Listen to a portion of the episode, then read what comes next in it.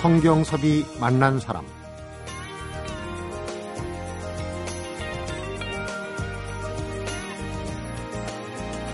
대한민국에서 가장 큰 카페 오늘 하루만 서울시청 앞에 서울광장이라고 하네요. 소비자와 기업의 아름다운 공존을 위한 범국민 대축제가 있는 날인데요. 사실 이 노천 카페라는 게 계절이 주인인 카페라는 생각이 듭니다. 요즘 같아선 좀 덥긴 하지만 집 밖이나 또 사무실 바깥 세상 모두가 실은 노천 카페죠. 그 계절이 주인이고 세상이 주인인 노천 카페 분위기가 요즘 아주 녹음이 푸르릅니다. 손에 차 한 잔만 들고 나가기만 하면 될 것 같은데 거기다 또 오늘 주말 아니겠어요? 쨍하면 쨍한 대로 비가 오면 비 오는 대로 딱이죠. 성경섭이 만난 사람 오늘은 임진모 음악평론가하고 오은영 영화 칼럼니스트와 함께하는 가수를 만나다 배우를 만나다로 함께합니다.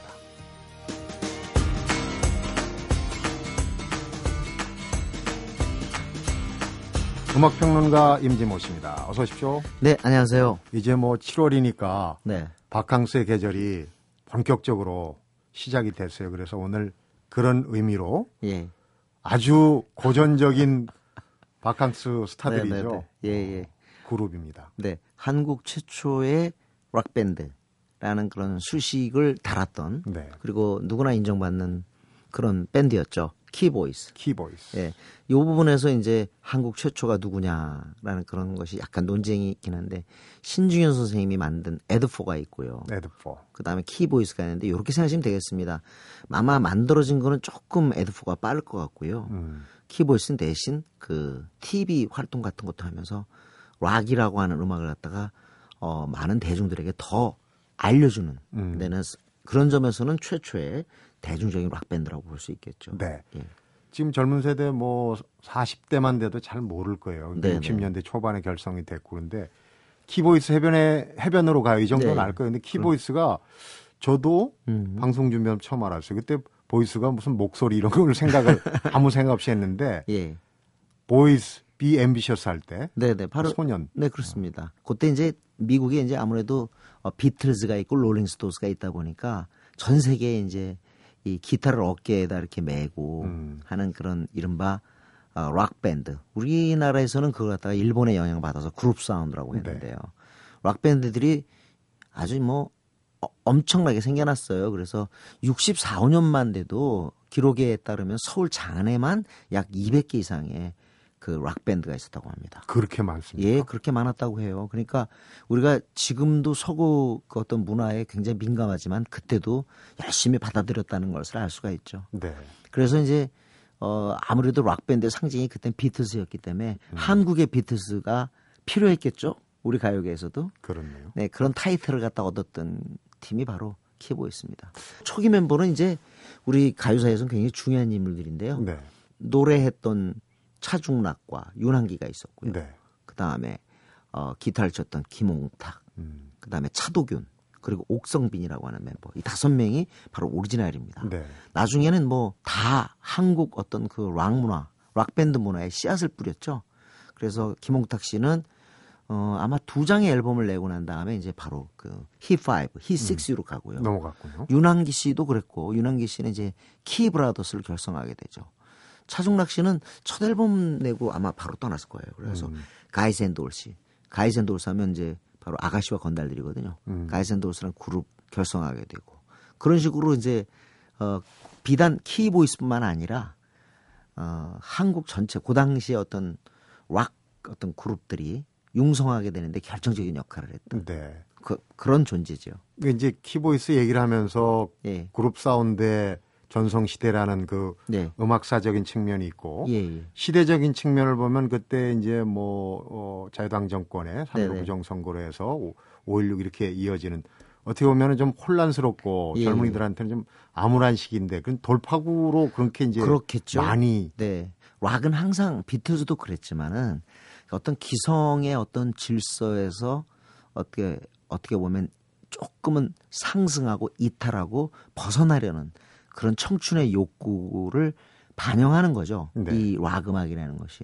우리도 그랬습니다. 청춘은 기본적으로 이 패기와 뭐랄까 혈기라는 건데 음. 그거를 터트려줘야 되는 거 아니겠어요? 발산할 수 있게 해줘야 예. 되는데. 그 발산할 수 있는 으뜸의 출구가 바로 락앤롤이었고 그 이제 락 밴드가 이제 그래서 생겨나는 건데 락 밴드가 왜 중요하냐면요. 어 어떻게 보면은 그 이전에 음악하는 사람들은 전부 이렇게 마스터 즉 다시 말해 밴드에 의존을 해야 된단 말이죠. 음. 악단에 악단에 의존을 해야 되는데 이 락 밴드가 역사에서 중요한 위치를 점하는 거는 젊은이들이 스스로 모여서 음악의 A서부터 Z까지 다 하는 거죠. 네.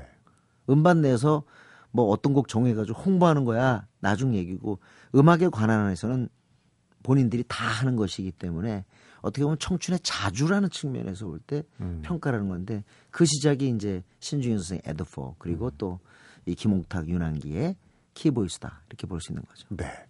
키보이스 얘기보다 네. 노래를 좀 들려주는 게 네네네. 올드 팬들한테는 옛날 예. 기억을 되살리고 또 지금 젊은 세대들한테는 예전에 뭐 4, 50년 전이지만은 음. 결코 그 모든 부분인 뭐 리듬이나 뭐 이런 것들이 지금에 들어도 생소하지 않거든요. 근데 아마 제 생각에는 노래를 직접 들으면 우리 요즘의 젊은 친구들은 아 진짜 달랐구나 하는 거를 느낄 텐데요. 키보이스하고 에드포가 좀 달랐던 거 뭐냐? 키보이스는 좀 그 전문 작곡가 김영광 선생을 비롯한 전문 작곡가한테 곡을 좀 의뢰를 해서 자작곡이 없어요. 특히 네. 일집에는 어.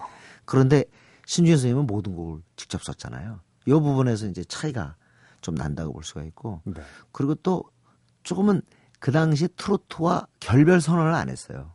그러니까 어떻게 보면 청춘들이 그때 너무 이 대중음악의 이 주요 문법이 워낙 트로트 우리가 이제 흔히 음. 뽕짝이라고 얘기하는데 너무 거기에 사로잡혀 있다 보니까 그것에서 벗어나려고 하는 것이 락밴드인데 음. 아무래도 유행과 인기에 민감하다 보니까 트로트를 완전히 한마디로 이렇게 맞물려서 갔군요. 예, 그러니까. 저버리지를 못했죠. 네. 예, 그래서 조금 지금 들으면 트로트적인 락으로 아마 느끼실 거예요. 음, 그렇군요. 네, 이 집에서 이제 정든배가 이제 히트가 되는데 이건 아주 공전 히트였습니다. 정, 정든배가. 네.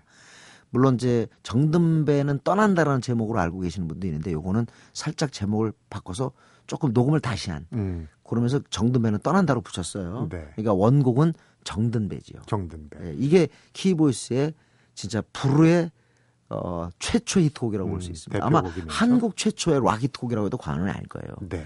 과연 근데 젊은이들이 이걸 락이라고 생각할지 그거는 뭐 판단에 맡기겠습니다. 음, 굉장히 높이 평가하는 곡이라고는 일단 들어보죠. 뭐. 네네. 네, 정든배입니다.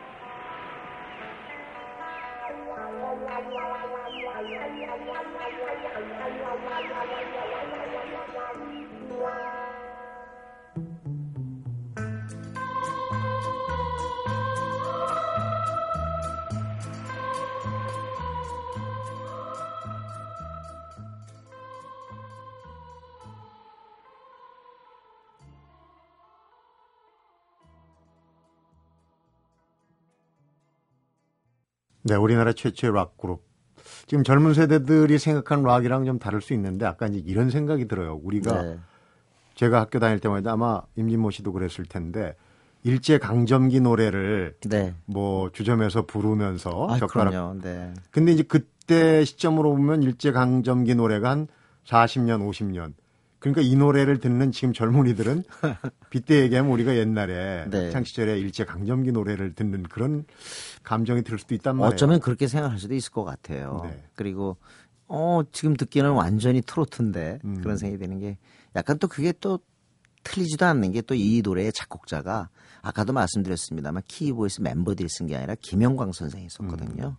그러니까 그- 어떻게 보면 락이라고 하는 새로운 스타일이 등장을 했는데 이게 어, 느 정도 시장에서 자리 잡으려면 기보, 기존에 있었던 우리 스타일과 어느 정도는 만나야 된다. 타협해야 바로 된다. 넘어가면은 네네네. 문화적인 충격이 그런. 게 이제 어느 정도 작용을 한 게 아닌가. 그러니까 TV에 등장하고 인기를 누렸겠죠. 네. 반면에 또 어, 신주현 선생의 음악 같은 경우는 좀 더 본격에 가까웠기 때문에 대중과는 약간 거리가 있지 않았을까. 그렇게 그런 측면에서 볼 수도 있습니다. 지금 지금에 가까운 거는 이제 신중현 선생 거. 네, 이제, 파격으로. 예, 지금은 이제 완전히 이제 평가가 이제 전혀 달라졌죠. 네. 그래서 저는 한국의 비틀즈라는 타이틀은 역시 키보이스의 것인데 사실 그 표현도 약간은 맞진 않아요. 왜냐하면 제가 볼 때는 한국의 비틀즈라기보다는 한국의 비치보이스가 맞지 않나 싶습니다. 비치 보이스. 예, 그러니까 서핑 사운드 서핑. 스타일의 음악을 많이 했어요. 그리고 아직도 이렇게 어, 락이 여름 음악이다 하는 그런 인식이 예, 우리나라에서도 그게 참 우리나라 밴드들도 그랬던 게 키보이스는 그때 당시 대표하는 밴드잖아요. 네. 그런데 유난히도 거의 바다 쪽이에요. 다 그래서 바닷가의 추억. 그죠? 음. 네. 파도, 해변으로 가요. 그래서 키보이스의 주요 히트곡들은 어, 전부 좀 약간은 좀 이렇게 비치 보이스 성향의 그런 음악들이었다라고 볼 수도 있습니다. 서핑 스타일. 그 중에 이제 대표적인 게 예. 해변으로 가요인데 예, 해변으로 가요는 이제 일기 멤버들 다 물러나고 이제 2기는 이제 기타리스트 조영조 씨가 이제 주축이 돼서 음. 완전히 일기하고 멤버가 달라요. 근데 사실 우리가 지금 기억하고 있는 그 히트곡들은 2기 때 나오죠. 거의. 네.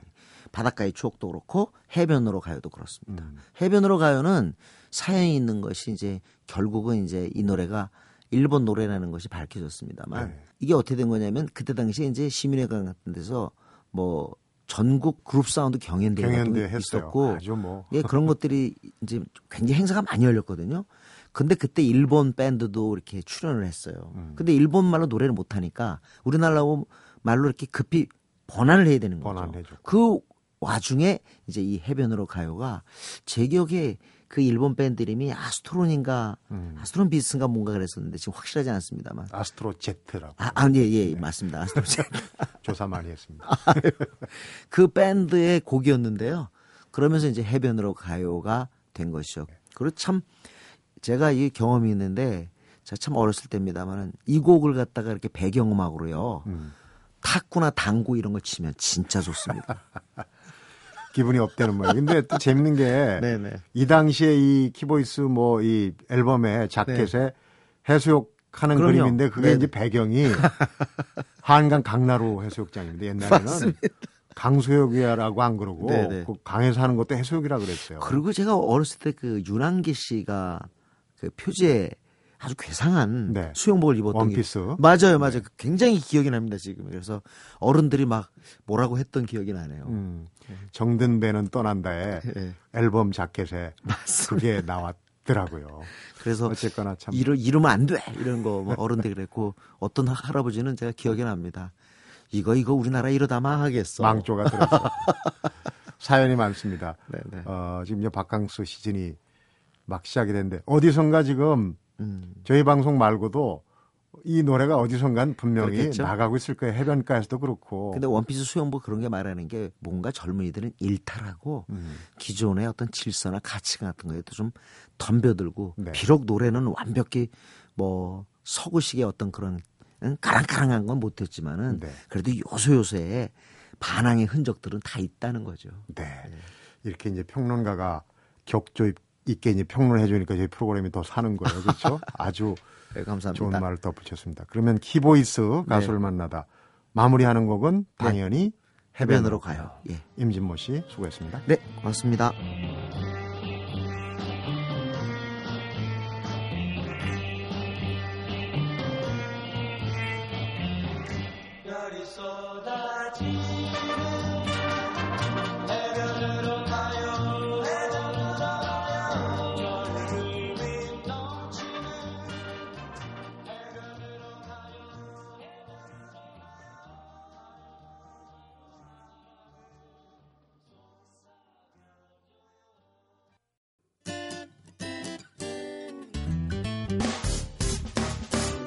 기쁠 때면 내게 행복을 주는 슬플 때면 나의 눈물 닦아준 Radio Radio. 당신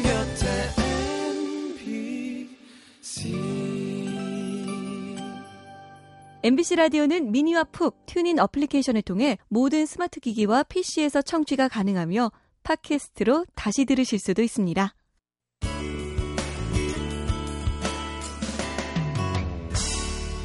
성경섭이 만난 사람. 네, 이번에는 배우를 만나는 시간입니다. 영화 컬럼니스트 오은영 씨 어서 오십시오. 안녕하세요. 네, 안녕하세요. 키보이스 해변으로 네. 가는 계절입니다. 바캉스인데 네. 올해 너무 더워가지고 뭐 해수욕장 일찌감치 네, 벌써. 대장을 했어요. 음, 네. 휴가 계획 있습니까? 아직 없습니다. 근데 저도 너무 바다 가고 싶어요. 특히 제주도 바다 한번 가보고 싶어요. 제주 바다. 네. 그뭐 일 때문에 바쁘시면 요새 그냥 무선 통신이 발달돼 가지고 네. 무선 컴퓨터, 휴대폰 다 되잖아요. 그래서 이제 신조어가 생겼어요. 일과 휴가를 할, 같이 할 수 있는 레저 work를 아. 같이 할 수 있는 weisure라고 부른다고 weisure. 아유. 아니, 쉬러 갔으면 그냥 다 일 내려놓고 쉬어야 되지 않을까요? 가서 이렇게 또 노트북 보고 이러면 되게 싫을 것 같아요. 안 가는 것보단 낫죠. 아, 그렇죠. 오늘 만날 배우는 지난주에 만났던 메릴 스트립하고 너무 잘 어울리는 남자 배우. 맞습니다. 역시 이 훗날 전설이 될 게 너무나 분명한 배우. 네. 오늘 이 살아있는 전설 한 명 더 추가해서 만나보겠습니다. 음. 아, 1930년생이세요. 올해로 83이 되었습니다. 무엇보다도 이 배우, 배우뿐만 아니라 이 감독으로서의 어떤 커리어 또 명성 음. 또한 높은지라 많은 영화인들 뭐 국내외 다 막론하고 음. 참 로망 같은 존재이기도 합니다. 네, 이 배우를 힌트를 하나 더 드리면 네. 시가를 아주 왼쪽 입, 오른쪽 입에 탁 네. 꼬나문다고 표현하는 터프하게 물고 네. 메마른 표정으로 딱 쳐다보는 이 미간에 주름 딱 넣어서 음, 구레나룻이 풍성한 배우입니다. 아, 입이 근질거려서 빨리 말씀드려야겠네요. 네, 클린트 이스트우드 이번 주에 함께 만나보시겠습니다. 네. 자, 여든 셋, 참, 이 50년 가까이 커리어를 이어가는 배우이기 때문에 이 배우에 대한 모든 걸 만나보기에 이 시간 참 더욱 짧게 느껴질 것 같은데 네. 좀 중요한 것만 핵심만 이렇게 골라 골라서 음. 만나보도록 하죠. 네.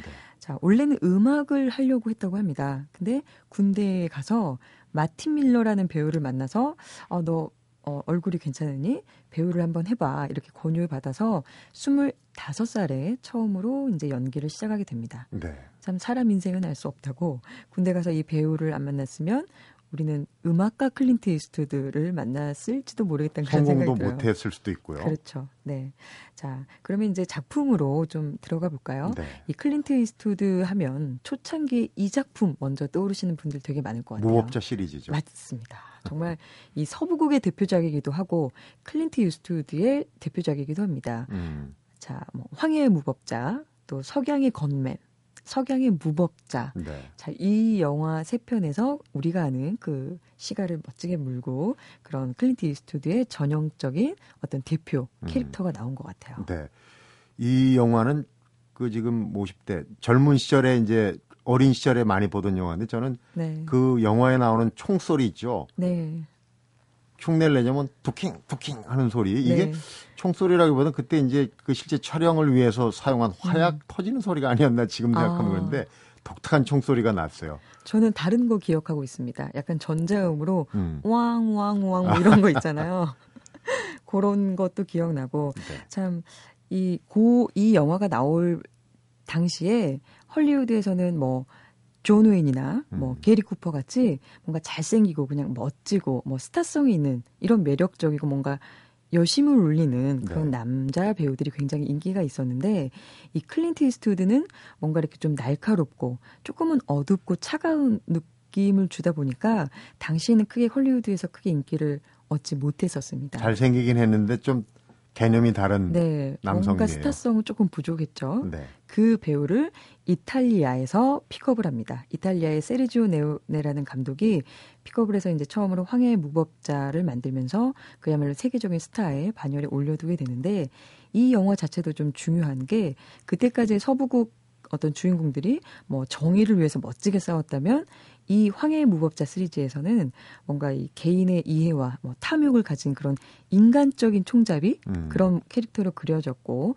또 뭔가 인물들의 어떤 대화로 상황을 설명하는 그런 게 아니라 뭐 얼굴 표정, 눈빛, 뭐 움찔거리는 입술, 뭐 담배문, 뭐 손가락 약간 이런 클로즈업들이 많이 들어가서 훨씬 더 이 클린트 이스트우드라는 그 배우의 클로즈업이 많이 나왔었죠. 그렇기 네. 때문에 말씀드렸듯이 그의 어떤 트레이드 마크, 미간을 잔뜩 찌푸린 얼굴, 뭐 이런 것들이 기억에 남는 계기가 된 것 같아요. 이탈리아 감독도 있고 이제 그런 특징들을 합쳐서 마카로니 웨스턴, 네, 마카로니 맞습니다. 국수 뭐 네. 그렇게 얘기를 했던 걸로 생각이 나는데 네. 안면 근육 연기라는 그참 아, 어떻게 보면 개인기예요. 그런데 네. 그런 분야가 있는지 몰라도 어쨌든 이 안면 근육 연기에는 일품이었어요. 네, 맞습니다. 그런데 또 중요한 게 본인이 그 출연했던 본인을 스타로 만들어 놨던 이 서부국을 비트는 영화를 본인이 직접 감독을 해서 훗날 그러니까 1992년도에 용서받지 못한 자라는 서부 영화로 다시 내놓습니다. 네. 그러니까 기존의 어떤 서부국들이 뭔가 이렇게 총질을 해대는 어, 살인마들을 무법자라는 이름으로 뭔가 미화를 시켰던 반면에 이 용서받지 못한 자에서는 뭔가 악당과 더 악당의 어떤 현실적인 정말 오싹하리만큼 뭔가 악에 대한 음. 그런 어떤 총잡이들을 그려내면서 어 사람들이 어 이건 새로운 서부국이야 뭐 이런 얘기를 듣게끔 했습니다. 네. 그러니까 26년 만에 직접 본인이 이 총잡이로 돌아온 건데 실상은 기존의 서부국들을 많이 쓴소리를 해내는 그런 영화였는데 네. 뭔가 30대의 총잡이 또 60대의 총잡이 참 한 배우 한 사람이지만 시대를 따라서 전혀 다른 두 가지 캐릭터를 만들어내는 힘이 바로 이 배우의 힘이 아닌가 그런 생각이 들었고요. 네. 이 영화로 아카데미에서 뭐 작품상, 감독상까지 받기도 했었죠. 그렇군요. 네. 그런 이미지 때문에 그런 것도 있겠지만 이 클린트 이스트우드는 총하고 관련이 많아요. 그 뒤에 네. 이제 범죄물에서도 매그넘 44구경이라고 네. 굉장히 큰 권총이 있어요. 그거 네. 막 갈겨대는 속된 표현으로. 그 형사로 네. 나왔던 영화 말씀하시는. 것 같아요. 맞아요. 네. 자, 1971년에 1탄이 나온 이후에 1988년까지 어, 5탄이 나온 연작물입니다. 더티 해리라는 경찰 영화 속에서 주인공 해리 켈러헌 역할을 맡았습니다. 우리나라의 그 공공의 적 강철중의 어떤 모델, 모델이 된 것도 같은데 네. 참 경찰임에도 불구하고 법과 질서 무시하고 폭력에는 폭력으로 응징하고 항상 반항하고 뭐 뭔가 신랄하고 거칠고 고독한 이런 이미지를 역시 클린트 이스트우드에 참 어울리게 표현을 해냈는데 네. 뭐 말씀드렸듯이 강철중도 그렇고 참 뭐 많은 영화들의 경찰 캐릭터에 깊은 영향을 끼쳤던 그런 캐릭터라는 생각이 듭니다. 네. 그리고 전쟁 영화 빼놓고 갈 수가 없을 것 같아요. 음. 특히 이 전쟁 영화의 인연이 깊은데 뭐 승리의 전쟁이라는 영화에서는 한국 전쟁에 참전했던 그런 주인공으로도 나왔고 또 뭐 그랜토리로라는 뭐 그 영화에서도 이 한국 전쟁 출신의 어떤 용병으로 그려지고 있습니다. 네. 특히 본인이 감독을 한 영화 중에 특이한 전쟁 영화가 있는데 2차 세계 대전을 배경으로 해서 일본 이오지마 전투 아주 를 치열했던 배경으로 전투. 네. 하는데 한꺼번에 두 편을 동시에 만들었어요. 본인이 출연하진 않았던 걸로 기억이 돼요. 네, 감독만 했는데 예를 들면 한 편은 아버지의 깃발이라는 제목으로 미군의 시각으로 바라본 전쟁을 다루고 있고 네. 또 한편은 이오지마에서 온 편지라는 제목으로 일본군 입장에서 바라본 전쟁을 그리고 있습니다. 음. 그러니까 같은 전투를 각기 다른 시각으로 바라본 정말 어떤 이 그 그만의 객관적인 시선이 참 인상적이었던 영화인데 방식이에요. 네, 저는 일부러 그 두 개를 같이 비교해서 봤었는데 여러분도 혹시 기회가 되시면 전쟁 영화 좋아하시면 이 두 편을 같이 보시면 좀 색다르고 재미있는 영화 보기가 되실 것 같아요. 네. 감독으로도 참 탁월한데 제 기억으로는 굉장히 오래된 것 같은데 어둠 속에 벨이 울릴 때라고 이 네. 유명 DJ로 클린트 이스트우드가 나오는데 이제 여성 팬이 독하게 그 스토킹을 하는 네. 그런 영화인데 그 영화를 제가 찾아보니까 감독 데뷔작이더라고요. 맞아요. 근데 클린트 이스트우드. 그러니까 1971년도에 데뷔를 했는데 네. 사실 뭐 저도 그 영화 참 재밌기는 봤는데 인정받지 못했어요. 그러니까 그때만 해도 아 배우가 감독하면 뭐 얼마나 잘하겠어 이런 편견이 없지 않아 있었던 것 같아요. 네. 그리고 감독으로서 드디어 인정을 받은 게 1993년도에 아까 말씀드렸던 용서받지 못한 자라는 서부극으로 63살에 처음으로 감독상을 받았습니다. 음. 그 외에도 뭐 미스틱 리버라는 영화로 뭐 작품상 감독상 후보에 오르고 또 밀리언 달러 베이비라는 영화로 또 작품상 감독상 뭐 남우주연상 후보에 올, 오르기도 하지만 항상 그러니까 그 영화들은 본인 출연하기도 하는데 남우주연상은 못 받고 항상 감독상을 받으면서 뭔가 이렇게 감독으로 훨씬 더 인정을 받게 그렇게 음. 커리어가 흘러가게 됩니다. 네. 근데 이제 또 중요한 점이 본인이 만드는 영화에 나오는 배우들은 다 상을 받게 해줘요. 그러니까 예를 들면 뭐 밀리언 달러 베이비에서는 힐러리 스웬크가 여우주연상을 탔고 네. 미스틱 리버라는 영화에서는 숀 펜이 남우주연상 또 팀 로빈스가 남우조연상 음. 그리고 어, 용서받지 못한 자에선 진 해크만이 남우조연상을 네. 받습니다. 그래서 이제 뭐 그의 영화에 출연하면 무조건 상을 받는 거 아니냐 이러면서 배우들이 어, 캐스팅 협상에 대해서 적극적으로 한다. 뭐 이런 인터뷰도 본 적이 있어요. 스타 제조기군요. 네, 스타 그렇죠. 메이커. 네. 사생활에서는 주변에 좀 그 여성이 많았어요. 부인도 여러 명이었던 것 같은데. 다섯 명입니다. 다섯 명이나. 네. 뭐 이렇게 공식적인 부인만 다섯 명이고 연인 관계에 있었던 여자들만 해도 굉장히 많습니다. 뭐 우리가 아는 뭐 까트린 드네브나 뭐 이런 네. 프랑스 여배우도 포함이 되어 있고 자녀도 많아요. 음. 삼남 사녀를 두고 있고 66 그러니까 66살에 그 늦둥이를 봤는데 벌써 20대 중반이 됐겠네요. 네. 참. 그러니까 뭔가 우리나라의 어떤 사회적인 잣대에서 보면 조금은 말씀드리기가 좀 멋쩍은 분이지만 음. 이렇게 뭐든 왕성하게 활동하는 분도 참 드물다 이런 생각이 들고 여성들이 내버려두지 않은 건가 아니면 클린트. 이스트우드가 활동력이 강한지 네, 앤서니 퀸도 네. 지금 이제 작고 했지만은 부인이 세명이고 네. 여든에 본 아이가 열세 번째 아이가 있었다. 뭐 이런 기록도 있어요, 사실은. 대단하십니다. 네. 근데 이제 뭐 저희 같은 영화 팬으로서는 이런 왕성한 활동이 영화로 더 많이 표현이 되고 또 만들어지기를 또 바래 보는 것 자체가 굉장히 또 즐겁습니다. 그렇군요. 뭔가 이 클린트 이스트우드님께 안부를 전할 수 있으면 어, 부디 만수무강 하시라고 전해드리고 싶어요. 네. 영화에 대한 열정과 애정, 나이와는 상관없는 것 같아요. 노익장 네. 얘기도 하게 되고. 오늘 만나본 배우 클린트 이스트우드 참 누구보다 얘기거리가 많은 배우인데 시간이 짧은 게 좀 아쉽습니다. 네, 준비해온 얘기를 많이 못, 네, 못했습니다. 어쨌거나 잘 들었습니다. 네. 원영 씨 수고했습니다. 고 맙습니다. 성경섭이 만난 사람 오늘은 임진모 음악평론가하고 영화 칼럼니스트 오은영 씨와 함께한 가수를 만나다 그리고 배우를 만나다로 꾸며봤습니다.